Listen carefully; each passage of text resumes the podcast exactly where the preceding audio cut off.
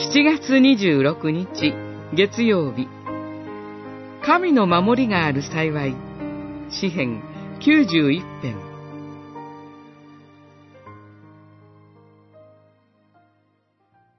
彼は私を慕うものだから、彼を災いから逃れさせよう。私の名を知る者だから、彼を高く上げよう。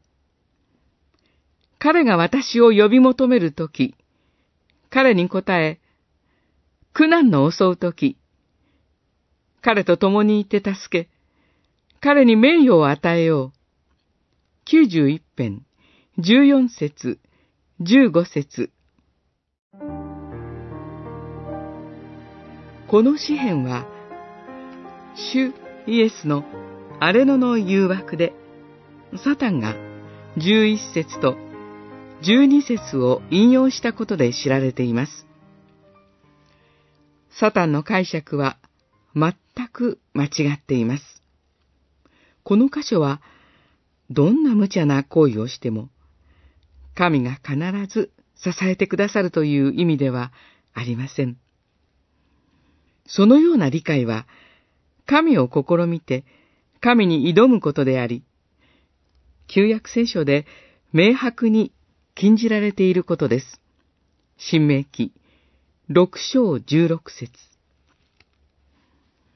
この詩篇が描いているのは、おそらく、出エジプトをした後のアレノの旅路のことです。神がつまずきを避け、隠れた危険を退けてくださっていたことを言っています。神が日常の中で私たちには見えていない数多くの守りを与えてくださっていることが明らかにされています。これはとても大切な認識です。必要とするときに神が助けてくださらないと不満に思ったことがなかったでしょうか私たちの望みが叶わなければ守りはないのでしょうかそうではありません。私たちには見えていないだけで、守りは確かで豊かなのだと、神ご自身が約束してくださっています。神はあなたを愛しておられます。